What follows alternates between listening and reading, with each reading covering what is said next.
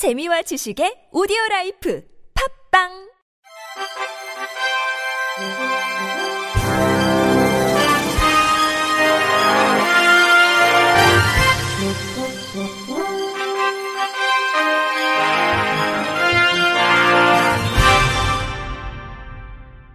청취자 여러분 안녕하십니까? 9월 13일 수요일 KBRC 뉴스입니다.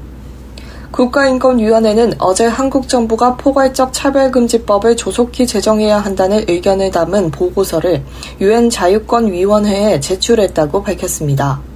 인권위는 보고서에서 2007년 법무부가 발의한 차별금지법이 17태 국회 회기 만료로 폐기된 뒤 정부가 차별금지법 제정에 대해 뚜렷한 태도를 보이지 않고 있다며 포괄적 차별금지법 제정 필요성을 강조했습니다. 인권위는 또 전국 장애인 차별 철폐연대의 지하철 시위와 대구 퀴어 문화축제 당시 대구시 공무원과 경찰의 충돌 등을 거론하면서 모든 사람이 차별 없이 평화적 집회에 대한 권리를 향유할 수 있도록 해야 한다고 지적했습니다. 이외에 군대 내 동성 간 성행위를 처벌하는 군형법 92조 6의 폐지, 사형제 폐지, 양심적 병역 거부, 대체 복무제 개선, 반국가 단체 찬양 고무제를 규정한 국가보안법 7조 폐지 등 27개 사안에 대한 인권위의 입장이 보고서에 포함됐습니다. 서울 해화경찰서는 어제 지하철 역사 내에 스티커를 붙인 혐의로 박경석 전국장애인차별철폐연대 대표를 소환해 조사했습니다. 경찰에 따르면 박 대표는 2021년 11월부터 지난해 12월까지 서울 지 하철 4호선 해화역 승강장에 장애인 이동권 보장을 요구하는 문구가 적힌 스티커를 붙여 시설물을 훼손한 혐의를 받습니다. 박 대표는 4호선 삼각 지역의 승강장에 스티커를 붙인 혐의로도 지난 6월 검찰에 송치됐습니다.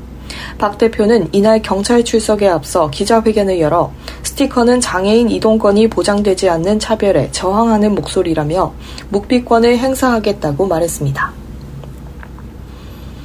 기획재정부와 한국은행 기재부 산하기관이 장애인 의무 고용률을 지키지 않아 최근 5년간 20억 원이 넘는 고용부담금을 낸 것으로 확인됐습니다.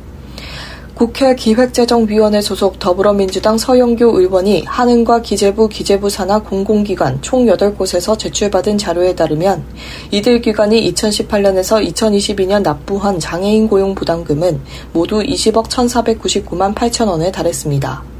그중 한은이 5년간 6억 4천만 원을 납부하면서 수출입은행과 함께 가장 많은 금액을 냈습니다.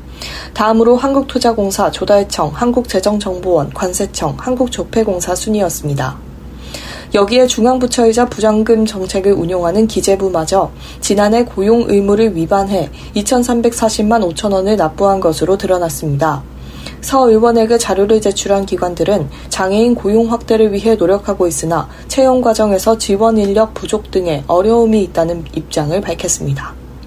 서 의원은 장애인 고용 대신 부담금 납부를 택하는 현실을 개선해야 한다며 현재 고용부담금은 월별 미고용 인원수의 최저임금 60% 수준인 부담기초액을 곱해서 산정하는데 낮은 수준의 부담기초액으로 인해 고용부담금이 장애인 의무고용을 촉진하는 수단으로 작동하지 못하고 있다고 지적했습니다.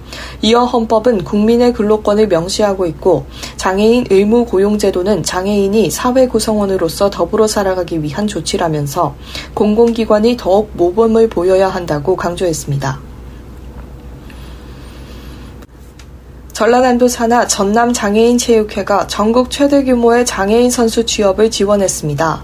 전남 장애인 체육회는 어제 전남도청에서 한국농어촌공사, 한국장애인 고용공단과 장애인 체육선수 취업 지원 업무 협약을 맺었습니다. 업무 협약에 따라 전남 장애인 체육회는 전남 체육선수 발굴과 훈련대회 참가 등 장애인 체육 진흥을 적극 지원하며 농어촌 공사는 장애인 체육 선수 고용 증진과 체육 활동 지원, 한국 장애인 고용공단은 장애인 체육 선수 고용 지원을 통한 장애인 일자리 창출에 적극 나섭니다. 특히 농어촌 공사는 이날 곧바로 10명의 장애인 체육 선수를 신규 채용했습니다. 이로써 농어촌 공사는 장애인 고용률 4.5%를 달성해 이미 의무 고용률 3.6%를 넘어섰습니다. 채용된 10명의 장애인 체육 선수는 2008 베이징 패럴림픽 사격 금메달리스트인 이율리, 배구 국가대표 박양남을 비롯해 농구, 당구, 댐스 스포츠, 럭비, 롬볼 등 20개 종목에서 우수한 성적을 거둔 선수들입니다. 김영록 지사는 11월 전국 장애인 체적 개최를 앞두고 농어촌 공사가 장애인 체육 선수 10명을 채용한 것에 깊이 감사드린다며 더 많은 민간 기업과 공공기관이 장애인 고용에 적극 나서주길 기대한다고 말했습니다. 한국도핑방지위원회가 어제 제43회 전국장애인 체육대회 개최지인 전남 목포에서 2023 장애인 체육 도핑방지 세미나를 열었습니다. 이번 세미나는 카다와 대한장애인체육회가 공동 주최한 첫 장애인 체육 도핑 방지 세미나로 가맹단체 17개 시도 장애인체육회 관계자 등 100여 명이 참석했습니다. 카다는 이날 장애인 체육 선수들의 도핑 예방을 위해 장애인 체육 유관 기관의 협조와 이해가 중요하다는 점을 강조하며 장애인 체육과 관련해 알아둬야 할 도핑 검사 절차, 규정 위반 사례, 금지 약물 및 치료 목적 사용, 면책 제도 등과 같은 도핑 관리 프로그램을 소개했다며 관계자들과의 질의응답과 현장 의견 수렴 시간도 있었다고 전했습니다.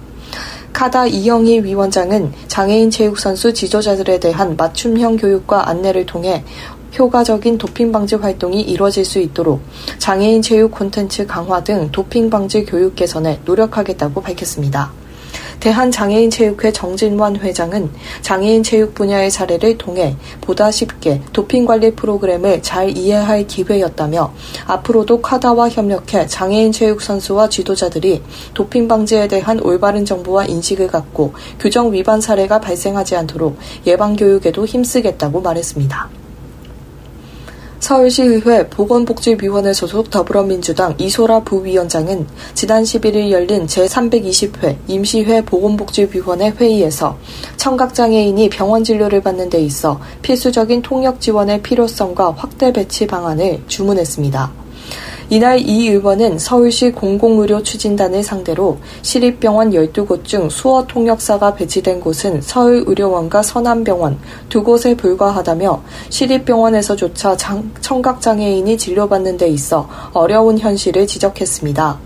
이에 김기현 공공의료 추진단장은 수어 통역사를 배치해 운영 중인 서울의료원과 서남병원도 이용 인원이 적어 나머지 병원에 일률적으로, 일률적으로 정규 통역사를 배치하는 것은 어렵지만 각 병원 특성과 수요에 맞게 지원할 수 있도록 하겠다고 답했습니다.